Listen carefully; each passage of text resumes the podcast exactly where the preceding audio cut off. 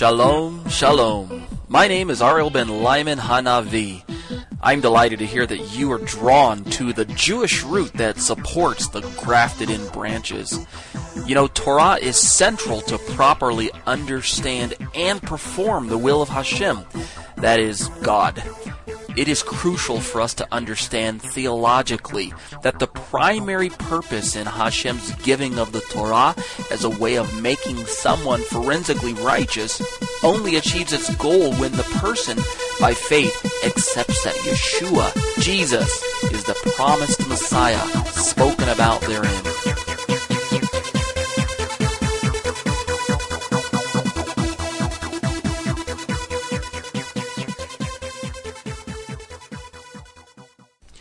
Welcome to Parashat Lech Lecha. Get yourself out. The address is Breshit, Genesis chapter 12, verse 1 through chapter 17, verse 27. The reading date will be Shabbat, and I'm your author, Torah teacher Ariel Ben Lyman. Some of you may have noticed that I have changed my intro music from the first two shows uh, to this current techno beat that you just heard. I am proud to confess that that song was um, composed, performed, and written, I should say, by a very, very good friend of mine by the name of uh, Ryan Kingsley, who also happens to be a member of the congregation that I attend in Thornton, Colorado, Kehilat Tenuva. Ryan and I have been good friends for probably about, I don't know, eight or nine months, and uh, he's got a passion for techno music. So I commissioned him to write me a new intro and outro song for my Torah commentaries. You're also going to be hearing more of his music from time to time as I update and upload different podcasts. I'll feature different songs by him. And one of these days, I'll find a way to sneak in an entire song of his on one of my podcasts, okay? But at the meantime, if you want to contact Ryan, you can just simply contact me. My email is yeshua613 at hotmail.com, and I'll make sure that Ryan gets the email. The particular song that we uh, that I chose for my intro music this time is a song that Ryan wrote. It's called Shema, and uh, I, I think I like it. I hope you do too. Um, also, I'm proud to say that he's a student of mine, a talmid of mine, studying Torah underneath me, and uh, we have a great time working together uh, day by day and studying together as well. Okay. This particular podcast or commentary, I should say, the or, the uh, uh, written version was updated on November 1st of 2006. All quotations are taken from the Complete Jewish Bible, translation by David H. Stern, Jewish New Testament Publications Incorporated, unless otherwise noted. Let's begin with the opening blessing for the Torah. Baruch atah Adonai Eloheinu melech haolam, asher bachar banu mikol ha'amim, v'natan lanu et Torato. Baruch atah Adonai noten ha-Torah. Amen. Blessed are you, O Lord our God, King of the universe. You've selected us from among all the peoples and has given us your Torah. Blessed are you, Lord, giver of the Torah. Amen. Welcome to Parashat Lech Lecha. This commentary will address the following topics uh, anti Judaism, Avram and his progeny, and then we'll talk about credited to him as righteousness. We'll also talk about repairing the breach uh, today, so it will be an exciting commentary. I hope you will uh, listen to the entire thing and be blessed. Before we get started, I want to say at the onset that some of the commentary that I'm going to be providing today, it just may appear to be slightly reproving and correcting to some of you. Now, correction at times can be unpleasant, I realize, but that's okay because the Torah has been given to us for reproof and correction when we need it. You can read 2 Timothy 3:16 and 17 for that reference. It's not really my intent to openly offend or belittle anyone. So I would ask that you please allow the Ruach HaKodesh, Holy Spirit, to have his way in you as you study the pages of Hashem's wonderful word this particular hour. Okay, sit back and strap yourselves in, because we have finally come to a place in the Torah where the narrative will begin to slow down a bit. In fact, if we uh, look backwards by way of retrospect, the Torah has spent the last 11 chapters covering everything from the creation account to the fall of man, the birth of the first offspring, the first death, the first atonement, a series of lengthy genealogical lists are also in there, and then the world deluge. We also have the Tower of Babel, uh, the Tower of Babel, and the first official biblical covenant between man and Hashem. All of that in the first uh, 11 verses. And yet, all of this information covers a time period of about 2,000 years. Yet, in comparison, the story that we are about to embark on centers around one man and his journey to become the father of Hashem's chosen heritage of people. That is to say, the Jewish nation for this uh, uh, at, at, this particular time. This is well before the Gentiles get added in mass, way up in Acts chapter two. For now, we're just going to focus on the Jewish side of Israel. Avram's story unfolds before us, and the Torah uses the next 13 chapters to do so, while the time period covered is approximately 120th of that of the previously mentioned material. Isn't that neat to find out? You might pause and ask yourself at this point in time, what is Hashem trying to convey to us with the uh, the differences in the, what material is being covered in the first 11 chapters and then now, the the next 13? Are the details surrounding the beginnings of humanity less important to our God than one man from Ur? I don't think so. Of course not, we would answer. What I believe our God is teaching us here is that sometimes his word, how shall I say, majors on the majors and minors on the minors. Kind of upsets us, but in other words, while at times we would hope for more information on certain aspects of the Torah, Hashem has graciously provided us with exactly the right amount needed to live our lives according to his instructions and remaining pleasing to him. Having said all that, interestingly enough, by using a computer assisted word search, I've discovered that the name Abram, whom I'll call Avram from this time forward, is found about 46 times in the whole Bible.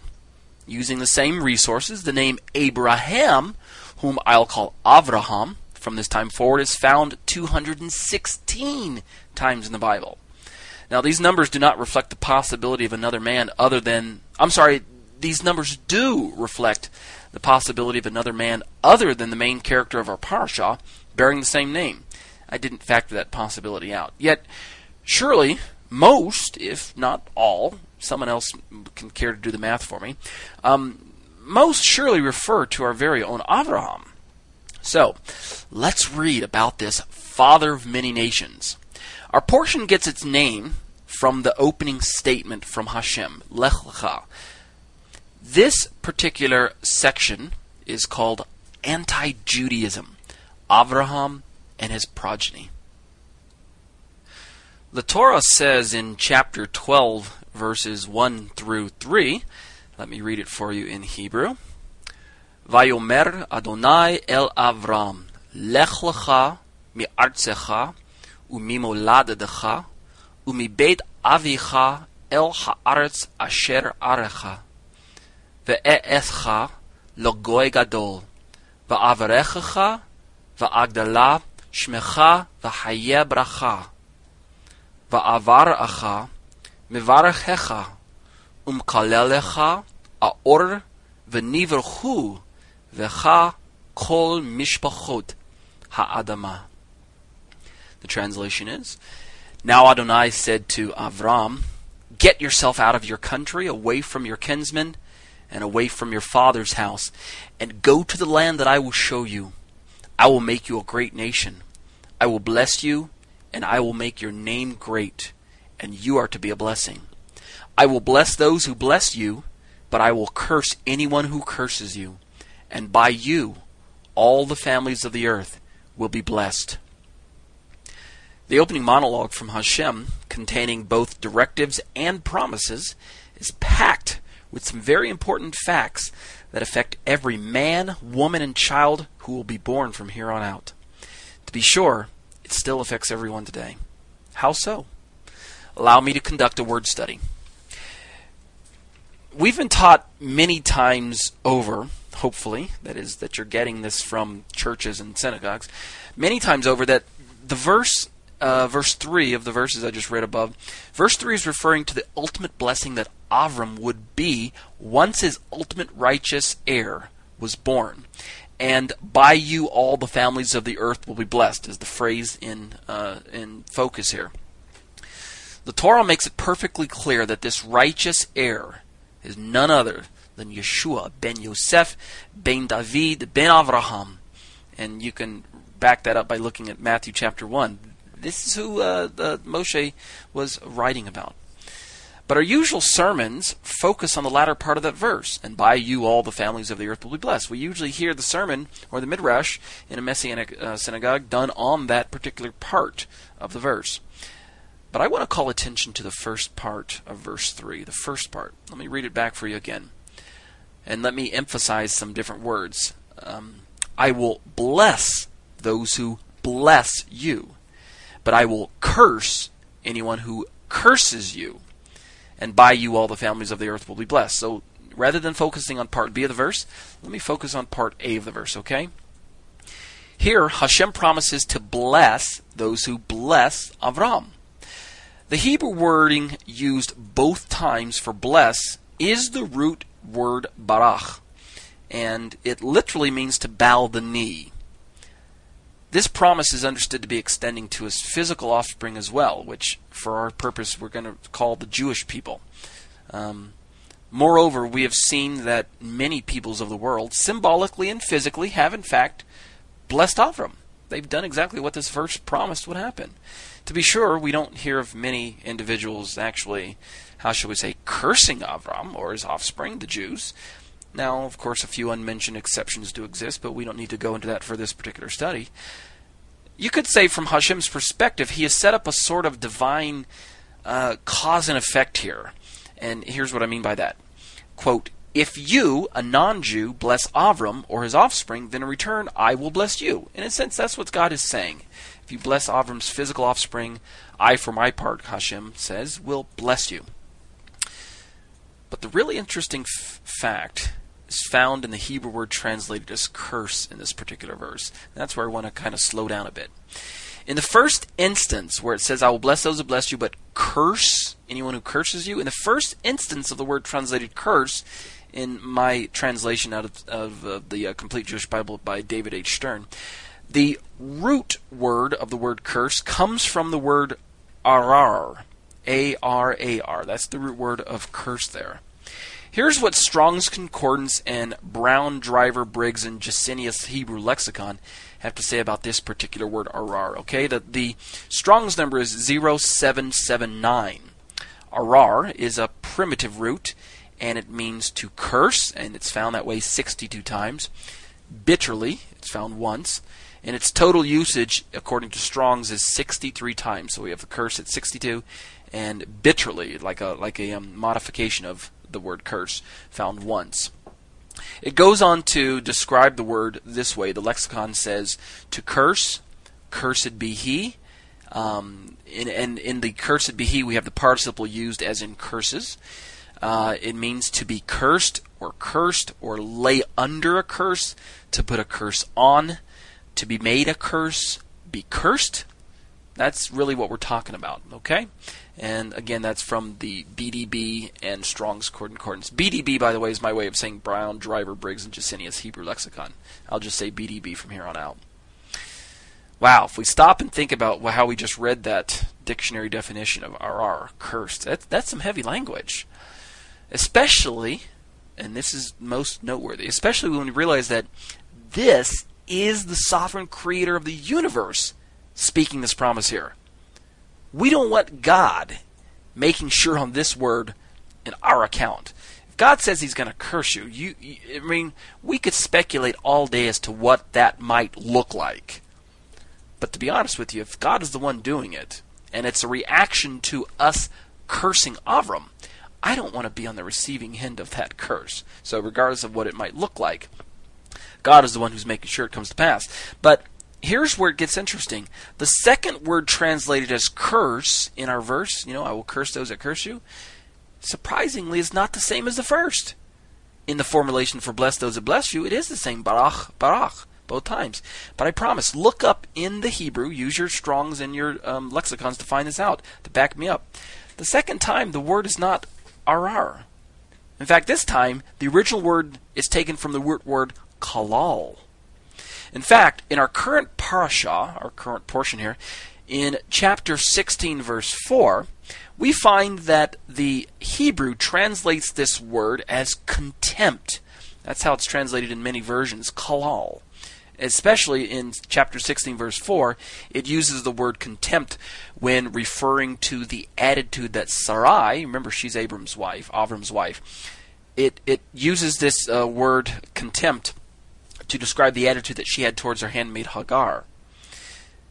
Here's what Strong's in the BSD this time, I'm sorry, the BDB. Here's what Strong's in the BDB concordance have to say about that word, kalal. You ready? It's Strong's number 07043. Kalal. It's also a primitive root, if I'm looking up the word kalal, it is. And it means curse 39 times. It means swifter 5 times. It means light thing 5 times. It means vile four times, lighter four times, despise three times, abated four times, ease twice, light twice, lighten twice, slightly twice, and then there are 12 miscellaneous other usage according to um, Strong's. So its total usage throughout the Tanakh or Old Testament is 82 times, counting up, uh, adding up all those different nuances there. So let me just read the uh, definition according to the lexicon, okay? It means to be slight, be swift, be trifling, be of little account, be light, be abated of and when referring to water it means abated.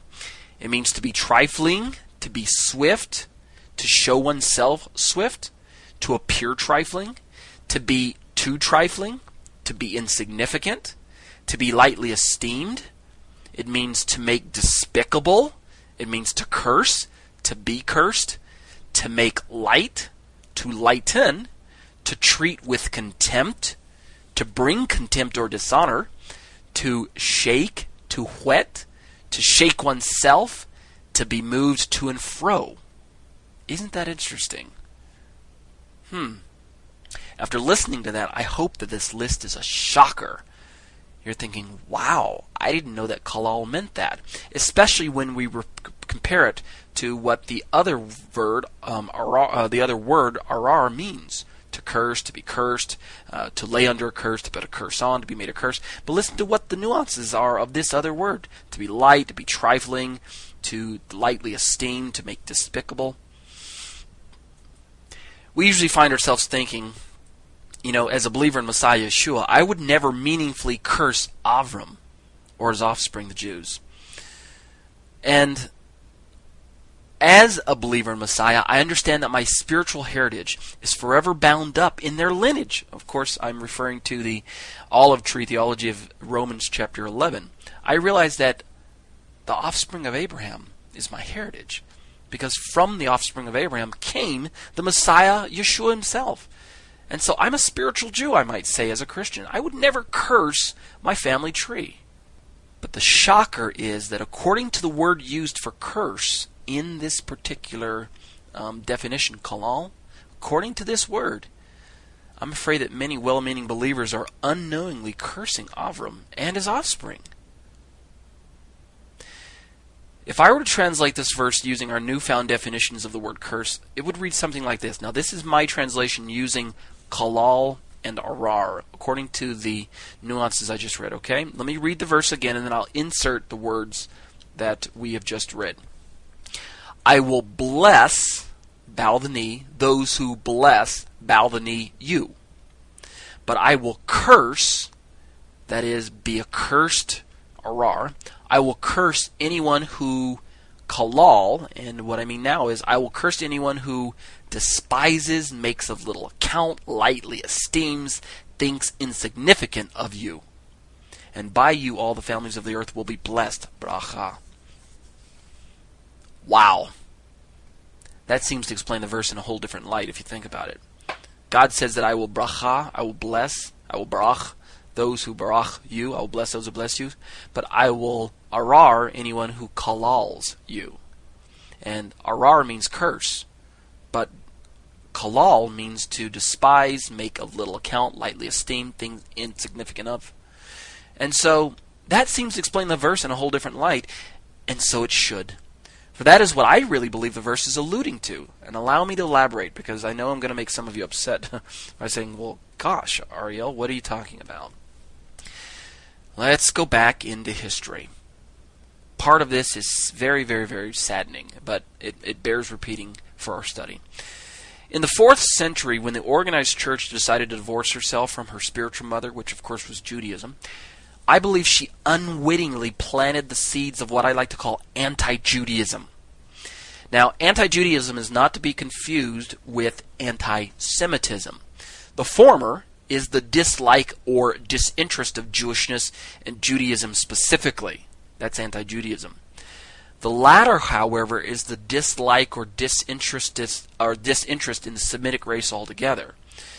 Um, that's where we get the difference: anti-Judaism, anti-Semitism. Maybe one is an anti as a dislike for the religion of Judaism, whereas anti-Semitism is it's it's just racially and it's wrong. By the way, both of these, anti-Judaism or anti-Semitism, they both fall into the category of violating the verse in examination.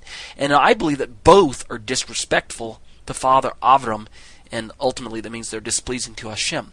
Because anti-Judaism, a dislike for the Jewish religion itself, is a dislike for what God has established as the lifestyle of the Jewish people. Judaism, the religion, is in fact a lifestyle as practiced by the Jewish people. And if you dislike Judaism, then it's like saying you dislike the lifestyle of the Jewish people. And that's really wrong as well. And of course, I don't have to say anything about how wrong anti Semitism is. We all know how wrong that is. But back to history. Over the centuries, this seedbed that I uh, referred to earlier has indeed blossomed into a full grown weed called replacement theology. Um, and you might ask, what is replacement theology? This heretical belief, replacement theology, fosters the mistaken idea that, quote, God gave up on the Jews when they corporately rejected his son Yeshua and instead adopted the newborn Gentile church as his chosen people. It goes on to say, or uh, you know, ostensibly teach that the unfortunate Jews were left to face the curses of the Torah and the wrath of an angry father, while the church inherited spiritually, of course, most of the blessings and promises to the Jews as pronounced in the Torah. End quote. That's replacement theology. Another heresy alongside of that that I didn't mention in my written commentary is um, the the uh, theology that teaches that Israel has not really been replaced by the church, but rather there is a parallel bride known as the church. So that rather than replacement theology, we might call it, I guess, a parallel, a parallelism or dualism, where we have two brides. We have the bride of Christ being the church, and the bride of of Hashem being the Jewish people themselves. And I don't have time to go into that particular heresy, but um, for this particular study, fortunately, as far as replacement theology is concerned, fortunately, this theological framework is neither blatantly taught to Christians, openly favored by the same, nor endorsed by Hashem. However, you and I both know that the damage has been done. Bad habits are hard to change. Our Christian community today, in my opinion, is lacking of real spiritual depth. In fact, pastors will also reflect on this same notion that the church is losing her moral uh, direction, and we and and many well-meaning believers scratch their head and can't figure out why. Why are we so shallow and empty today as believers? Our Christian community today is lacking of real spiritual depth, and many so-called believers have what we recognize as a superficial relationship with Yeshua. And I believe we owe a significant part of all of this to the teachings that have been passed down from one anti Jewish generation to the next. It's just perpetual. Consequently, many Christians are either passive and ignorant when it comes to the Jewish people and community support for the Jewish people, or in some cases, God forbid, they're outright opposed to it. Oy vey. The Torah, the prophets, and the writings, which we refer to as the Tanakh, have been relegated in such Christian communities to the status of what has been referred to as Old Testament, while by comparison the Gospel, that is the uh, stories of Yeshua and the letters of Paul, they seem to enjoy the status of New Testament. Using those labels alone, Old Testament and New Testament, has a way of causing the Jews to appear old, outdated, outmoded, and replaced. While by comparison, the church is defined in these same communities as new, fresh, and current. It's really sad, isn't it? Obviously, I'm not speaking of every Christian community out there. Don't misunderstand what I'm saying today. And that's a, a refreshing notion to know that there are many well meaning believers who support Israel and the Jewish people. But unfortunately, what I've just described, Old Testament, New Testament, isn't it in fact the prevailing attitude of many non Jews within the body today? Have you met a, another Christian who is currently or who has held this particular uh, viewpoint about the Jewish people? You know, they're the old people of God. They've been replaced. Have you ever met someone like that? Sometimes I hear uh, a well meaning non Jewish believer say something like this uh, to me when I'm dialoguing with them. You know, Ariel, your people prove difficult to positively influence with regards to the good news in Jesus, is what they might say. And that mindset, as a result, uh, you know, that, that, um, that way of thinking that our Jewish people are difficult to influence with regards to the good news, um, fosters a weak effort among Jewish evangelism. And as a result, Jewish evangelism is weak, it's understaffed, or in the few cases where churches have tried, eventually Jewish evangelism is abandoned altogether. They just give up on it because it's very hard to reach Jewish people. Even if it's not intentional, what I'm describing, this type of spiritual ignorance still feeds the replacement theological bias in that no one is made aware enough to put an end to it. No one is talking about it and exposing it. In other words, in my opinion, this ignorance has gone on far too long. This section of my commentary is now called Repairing the Breach. This next section, Repairing the Breach. I hope after everything I've just said, you're probably starting to think to yourself, gosh, what can I do to change either myself or to change the community that I'm in? What can be done to undo some of the damage and help repair the split between Avram's offspring and the church? Since most of my readership, and, and by now, according to this podcast, my listenership, is likely composed of Christians and Messianic Jews. That's not to say that I don't wish that non Messianic Jews would listen to this commentary or read my um, the papers that I write, but unfortunately, pragmatically, I know that most of you listening are probably uh, Christians and Messianic Jews. So, because that's my my audience today, I'm going to focus my energies in those camps, to the Christians and to the Messianic Jew listening to me today. More information that I can post in this limited format is really available to anyone who's seriously considering answering this timely and important question What can we do to repair the damage? I'm sure you'll agree the following suggestions that I'm about to give you are a start in the right direction. So, from Christian to Messianic Jew, here we go. Here's some suggestions. Obviously, this is not an exhaustive list. This is just my my my idea of getting started, okay? Bullet number 1.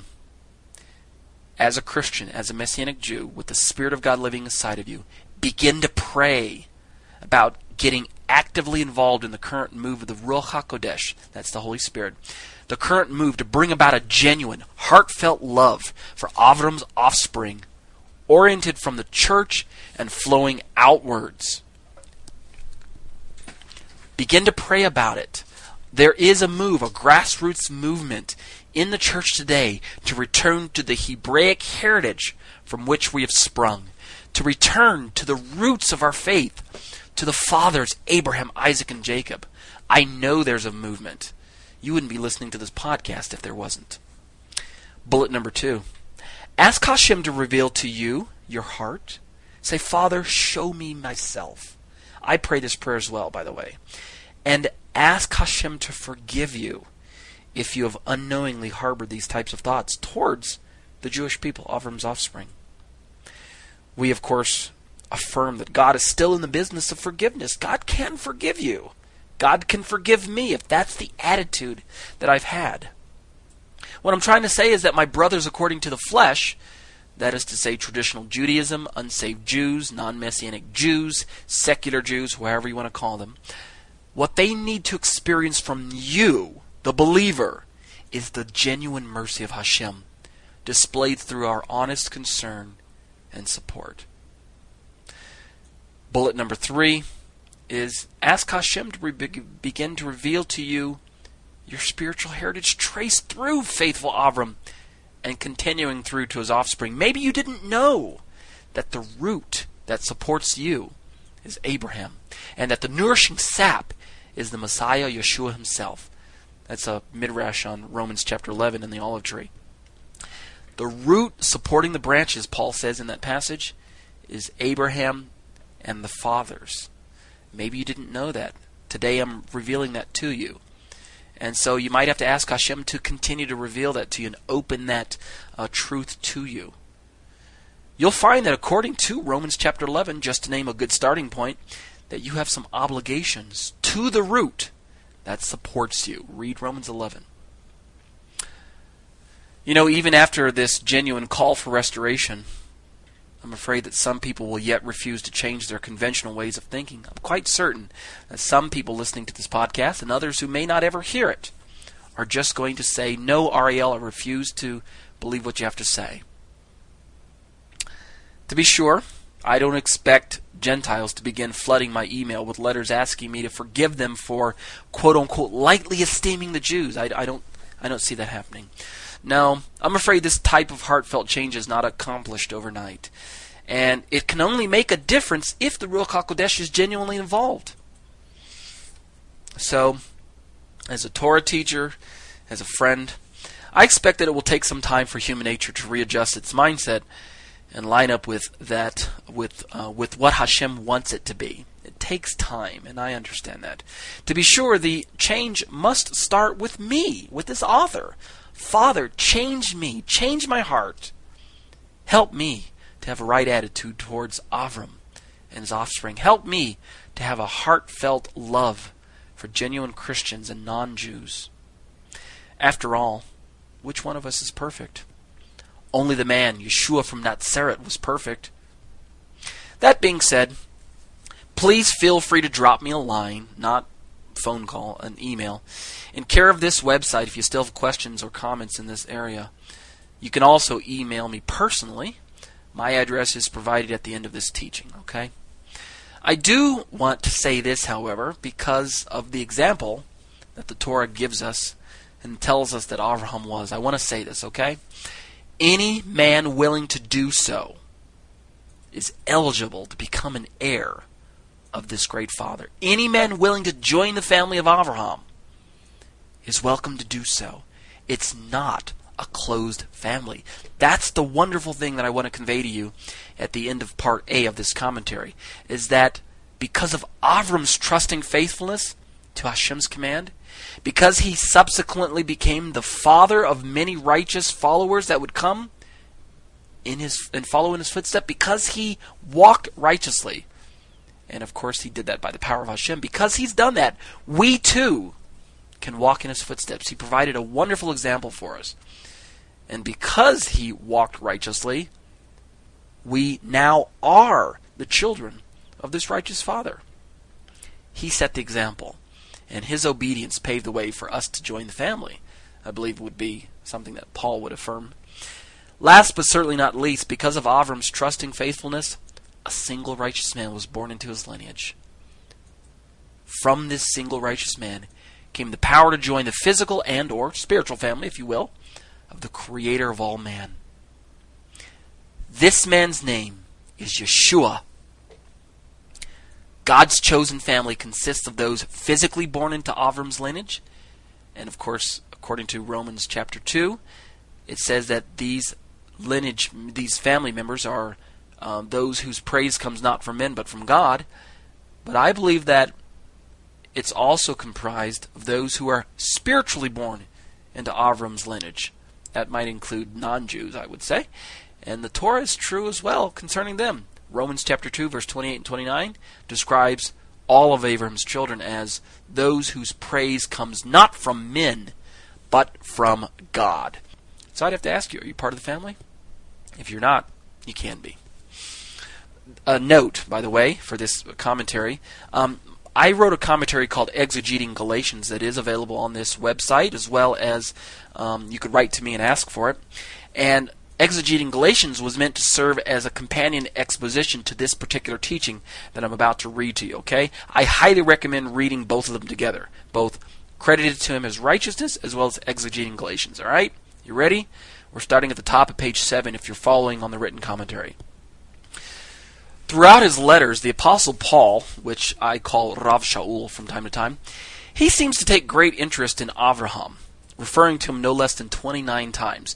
And footnote number 3 shows um, that if we assume that Paul wrote Hebrews, the count would be um, all of those locations in Romans that I listed on the commentary there, as well as some locations in Second Corinthians, in Galatians, and even if we assume that Paul wrote Hebrews, we would have some references there to Abraham. Okay?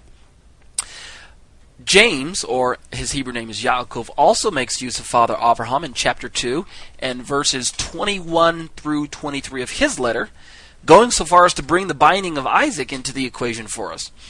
In fact, for Yaakov, Abraham's faith was perfected by his corresponding actions, and I think that's really neat. But Germane to our study, however, is the phrase credited to him as righteousness, okay, which were penned by Moshe in our current Torah portion at Genesis chapter 15, verse 6, and it's referenced by Shaul in Romans 4, verse 3. Let me, in fact, let me read Romans 4, verse 3 for you, okay? It says, quote, For what does the Tanakh say? Abraham put his trust in God, and it was credited to his account as righteousness, end quote.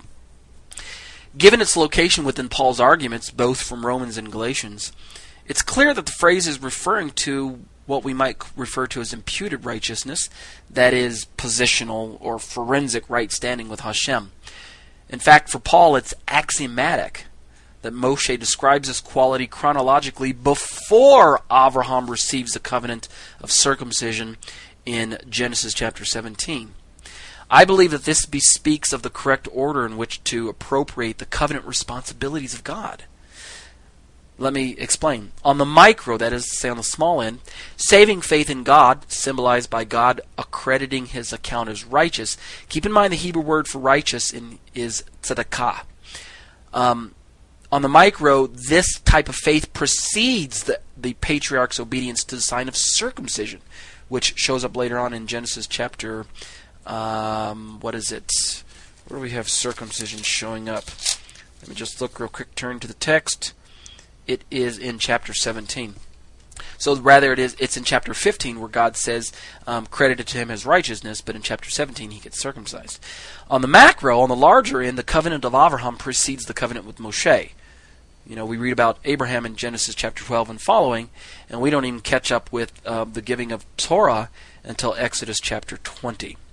Thus, we can infer that Shaul brings Avraham into the argument to show that forensic righteousness is conferred to those who are not circumcised, as well as to those who are re, uh, red Gentile and Jew, respectively. I'm sorry. Let me let me read that again. That was a little confusing.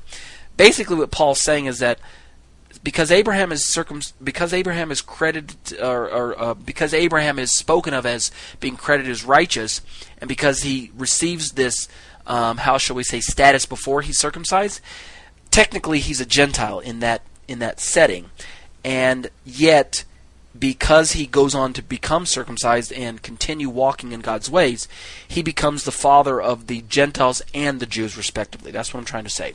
Let me just read Romans chapter 3, verse 29 and uh, pick up our discussion there. Let me read Romans 3:29 quote, "Or is God the God of the Jews only?" Paul asks rhetorically.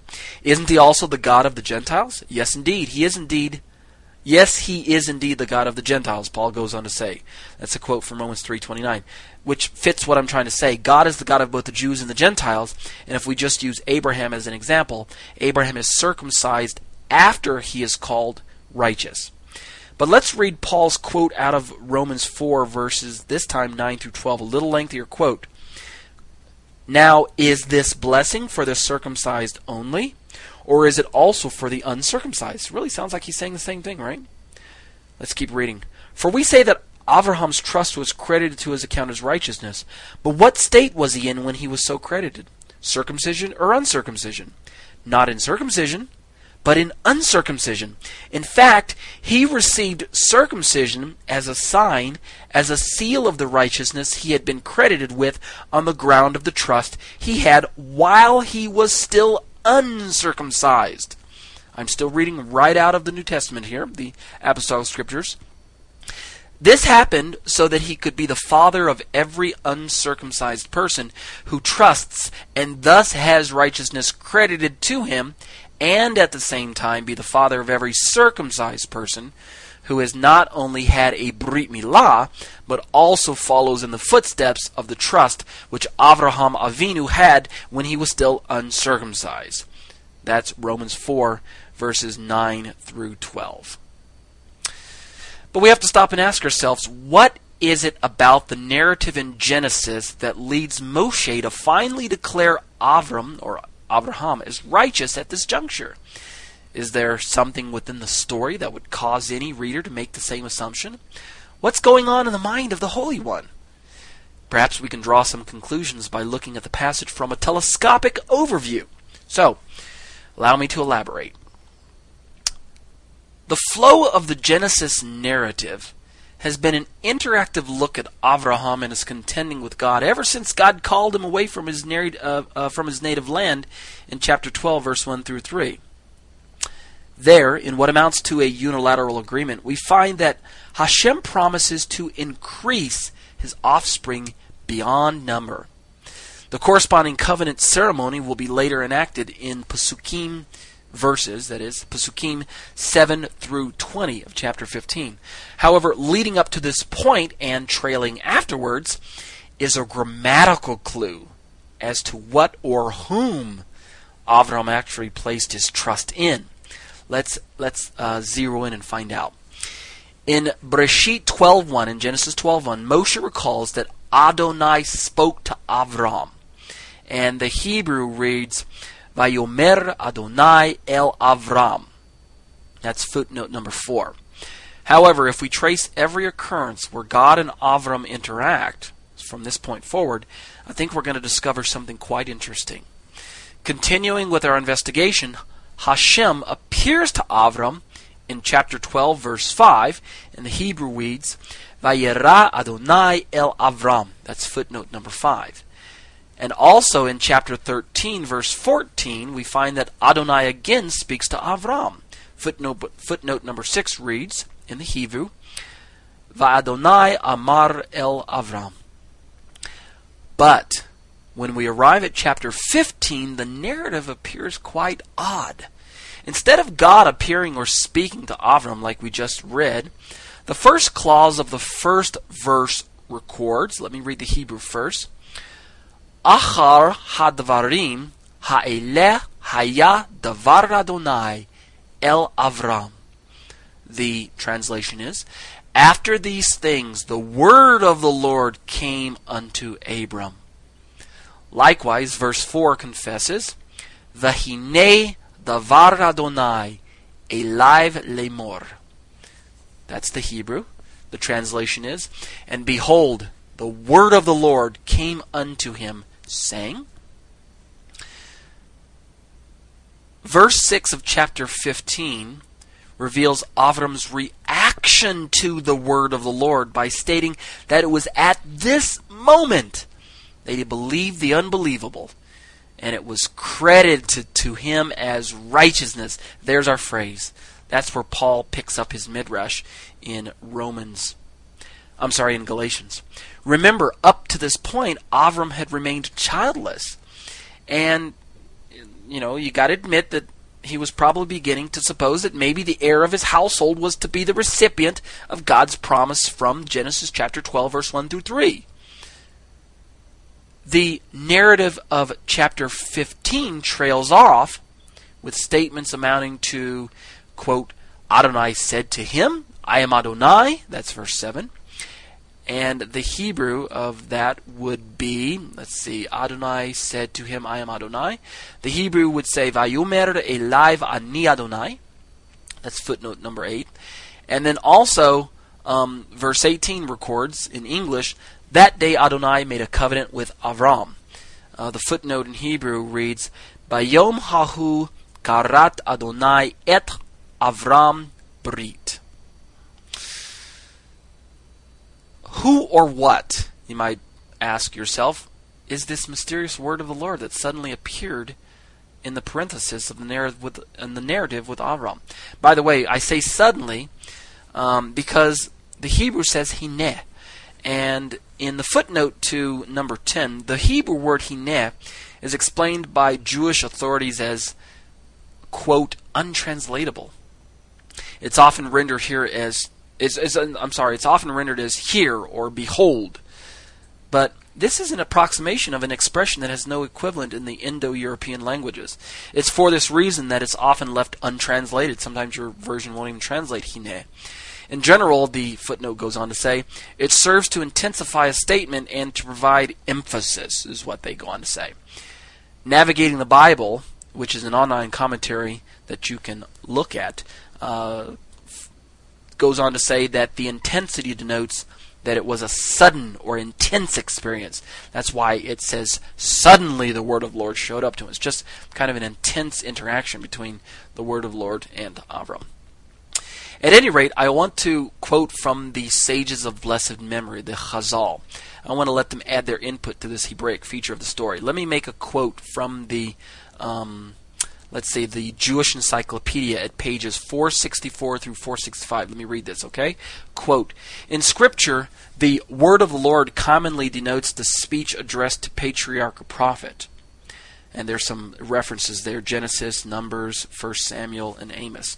But frequently it denotes that the it, it frequently denotes also the creative word, quote, by the word of the Lord were the heavens made. There's a reference to Psalms and um, there's also reference um, that says that for he spake and it was done uh, from the book of Psalm. He sendeth his word and melteth them. That is to say, the ice that he's melting. Fire and hail, snow and vapors, stormy and wind, fulfilling his word. The reference is from Psalm, uh, a, f- a few passages in the Psalms there. In this sense, the Jewish Encyclopedia goes on to say, it is said forever, quote, O Lord, thy word is settled in heaven. Another reference from the book of Psalms. The word, heard and announced by the prophet, often became, in the concept of the seer, an efficacious power apart from God, as was the angel or messenger of God. And there's another quote from Isaiah The Lord sent a word unto Jacob, and it hath lighted upon Israel. Isn't that neat? He sent his word and healed them. Another reference from the book of Psalms. And you can compare, his word runneth very swiftly. That's in also in the book of Psalms. End quote from Jewish Encyclopedia. I surmise that the word of the Lord is in fact the Lord Adonai himself. The word of the Lord is in fact the Lord Yod-Heh-Vav-Heh himself. This much is made clear by the objective text and the sub- uh, subsequent notations that we observed in Hebrew via the footnotes that I read for you. But let us take it one step further to complete the mystery. In Aramaic, the sister language to Hebrew, the translation of word becomes ma'amar, from which we get the word memra. Since the Hebrew word was already identified as possessing personality, the corresponding memra likewise took on an identity of its own. Isn't that fascinating? Early Jewish theologians defined the memra uh, or the word of Lord with six different characteristics.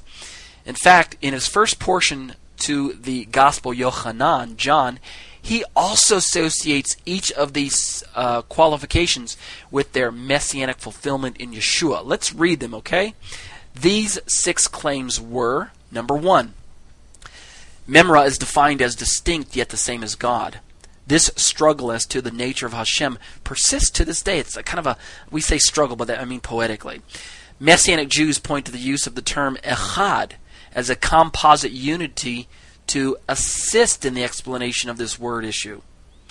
You know, the word becoming flesh, the word was flesh, the word was with God, the word was God. That's what I mean by that struggle, that tension. Yochanan in verse 1 1 states it this way In the beginning was the Word, and the Word was with God, and the Word was God. The Hebrew says, uh, what does the Hebrew say in the beginning was the Hebrew says um, Bereshit haya hadavar v'hadavar haya im ve'elohim v'haya ve'elohim v'haya hadavar. Um, Yeshua, him spoke, uh, Yeshua himself spoke of the fulfillment of this attribute when he stated, I and the Father are one. I and the Father are echad. That's John 10:30. Number 2, the second attribute of the Memra, the Word of God, was that it was the agent of creation. Yochanan states that Yeshua, uh, that uh, Yeshua fulfills this in John 1:3. Quote, All things came to be through him, and without him nothing made had being. Now, Rabbi Shaul succinctly stated this in Colossians 1, verse 15b through verse 16. Referring to Yeshua, he quotes, says, He is supreme over all creation because in connection with Him were created all things in heaven and on earth, visible and invisible, whether thrones, lordships, rulers, or authorities. They have all been created through Him and for him.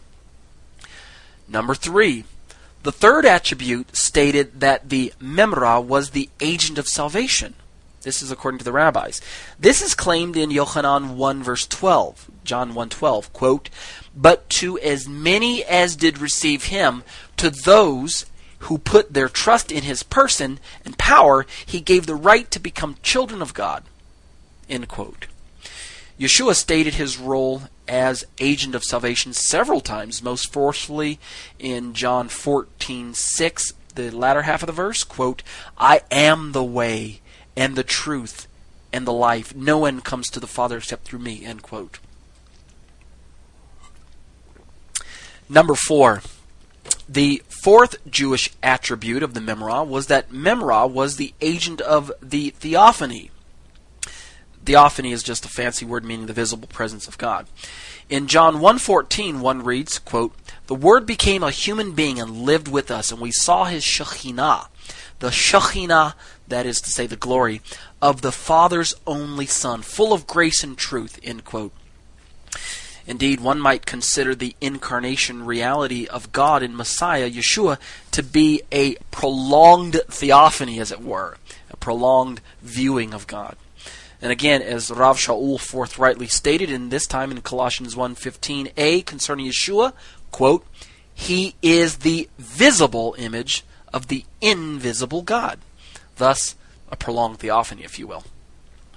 But having his own unique personality, I believe. Number five, the fifth attribute, uh, attribute of the Memra, according to the rabbis, was that of being the agent of covenant signing. And in John 1:17 the author writes, "For the Torah was given through Moshe, grace and truth came through Yeshua the Messiah." End quote. This was the fulfillment of the prophetic words of Yirmiyahu, that's Jeremiah, written in the 31st chapter of his self-titled book, verses 30 and 32 or I'm sorry, verse 30 and 32 in the Hebrew, but verse 31 and 33 in your English Bibles. Let me quote those verses, okay? Quote, Here the days are coming, says Adonai, when I will make a new covenant with the house of Israel and with the house of Yehudah. For this is the covenant I will make with the house of Israel after those days. Says Adonai, I will put my Torah within them and write it on their heart. I will be their God, and they will be my people. Number six. The final attribute of Memra was that of being the, how shall we say, agent of revelation. Again, Yochanan writes of this in verse 18 of his first chapter of this gospel. Quote, verse 18 No one has ever seen God, but the only and unique Son, who is identical with God and is at the Father's side. He has made him known. End quote. In fact, when Philip asked Yeshua to reveal the Father, what was Yeshua's reply? it was, quote, Have I been with you so long without your knowing me, Philip? Whoever has seen me has seen the Father. So how can you say, Show us the Father? Again, that's John 14, verse 9. Isn't that interesting? Indeed, as the scholars have summarized, quote, the writings of John confirm that his understanding of Memra was 100% Hebraic. This is what Christian scholars surmise. His writings of the Memra, his understanding of the Memra was 100% Hebraic. It wasn't necessarily a new thing like a Christian thing. They go on to say that he affirms John, he affirms that Yeshua, that Yeshua fulfills all six attributes, and that all and that he also fulfills the Jewish expectations of the Memra of his day. End quote. Let's draw some conclusions to this particular set in my commentary. This next section is called Conclusions. Avram placed his trust in Adonai. That much is true. In fact, the raw data gathered from the narrative tells us that it was the word of Adonai who received the object object of such faith. He did not merely place his faith in Adonai, in Hashem. He placed his faith in the word of Adonai. To be sure, Avram's response is unique. How so? Avram employs the moniker Adonai God. And the footnote shows that uh, here's what Avram said in the Hebrew. He says, "Vayomer Avram Adonai Yodhevavhe." That's the footnote to number twelve, and he chooses this phrase Adonai God or Adonai Yodhevavhe instead of merely Yodhevavhe, like in say chapter 14 verse 22. And in fact, the Hebrew of chapter 14 verse 22 reads, El Adonai El Elyon unto the Lord, the Most High God, is what the translation is. That's footnote number 13. In fact, Sarna makes this shift in makes note of this shift in titles in his commentary to Genesis. Let me read a quote from the JPS commentary to Genesis, the Jewish Publication Society, 1989 on page 113. Nahum M. Sarna writes, quote, This Hebrew divine title, rarely used in the Torah, appears here for the first time. It is used in a context of complaint, prayer, and request. Here, the word for Lord is Adonai, my Lord, not the divine name of Yod-Heh-Vav-Heh. And its use suggests a master servant relationship. That's what Adonai means. Abram does not permit his vexation to comprise, I'm sorry, to compromise his attitude of respect and reverence before God. End quote. So, what are we to make of this exchange? Might I suggest, under the guidance of the Apostolic Scriptures, my suggestion is that the Memra of Yod-Heh-Vav-Heh appeared to Avram in such a way as to allow Avram to address him, the Memra, as a servant would address his earthly master in respect, which is why he says Adonai Yod-Heh-Vav-Heh. Did Avram see a man? Possibly. Did he see the Lord himself? Did he see Yodhe You know, I can't be dogmatic either way. You're welcome to speculate on your own, but one thing is sure. Avram believed the unbelievable, but it was to the word of the Lord, the Memra, that he addressed his objective faith. Surely Hashem saw into the heart of the patriarch and recognized the appropriation of the choices that lay before him. What is more, only the Lord Himself can supernaturally open the eyes of a man to allow him to make a choice between choosing his Messiah or rejecting him. Abraham, cho- um, Abraham chose to lay hold of the promise given in Genesis chapter 12, verse 1 through 3, the one that we quoted at the onset of our commentary. Abraham chose by seeing at the heart of such a promise a glimpse of the Messiah who would bring it to pass. That's what I believe is taking place here. I believe that Abraham looked into the future by faith and saw that the Messiah was the one spoken of when God said, I will bless those that bless you, curse those that curse you. And through you, Abraham, All the nations of the earth will be blessed. Through your offspring, Abraham, through the Jewish people, but namely, and more importantly, through Yeshua the Messiah. In closing, Tim Hegg provides a concluding thought to our study. Quote, the response of God is said once again to come via his quote word end quote. That is, the word of the Lord came to him saying, end quote. And, and, uh, Tim Hegg's quoting a verse there. Tim Hegg goes on to say, God assures Abram that he will indeed have a son, and then he takes Abram outside to give him a sign of the promise he just made. But the sign itself requires faith. For God shows Abram the stars and declares, quote, So shall your descendants, literally seed, be. Not only would Abram have a son, I'm sorry, end quote to the verse. Not only would Abram have a son, but the descendants of Abram, Tim Hegg goes on to say, would endure from generation to generation, so that in the end the offspring of Abram would be beyond counting.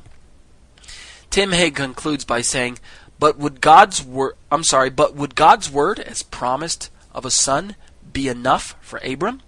After all, it had been some time, perhaps as much as 20 years by the sages' reckoning, since the initial promise had been given, and there was still no son.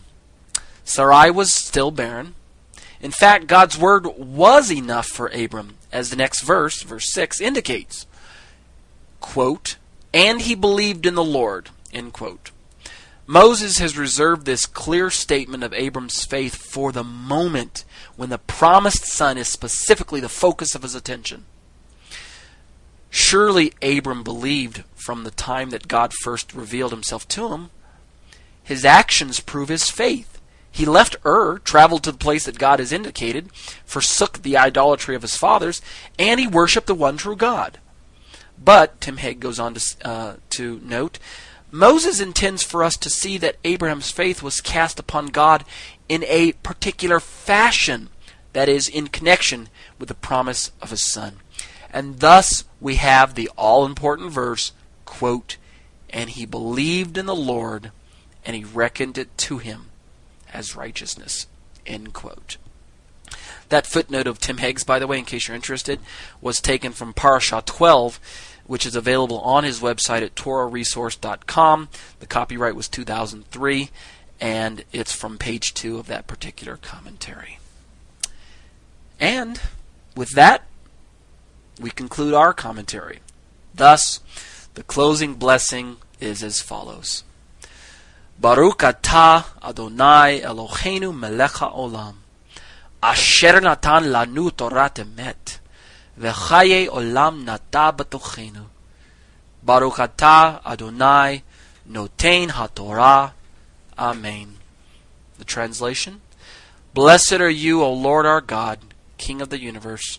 You have given us your Torah of truth and have planted everlasting life within our midst. Blessed are you, Lord, giver of the Torah. Amen. Shabbat Shalom.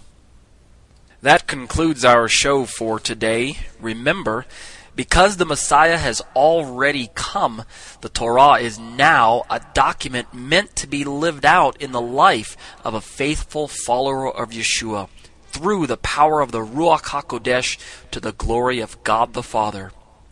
It should not be presumed that it can be obeyed mechanically, automatically, legalistically, without having faith without having trust in Hashem, without having love for God or man, and without being empowered by the Ruach HaKodesh. To state it succinctly, Torah observance is a matter of the heart, always has been, and always will be. My name is Torah teacher Ariel ben Lyman Hanavi. The intro and outro song Shema was written, produced, and performed by Ryan Kingsley. For information on contacting Ryan, you can reach me by email at yeshua613 at hotmail.com. That's Y E S H U A number 613 at hotmail.com. Or visit our website at graftedin.com. That's graftedin.com.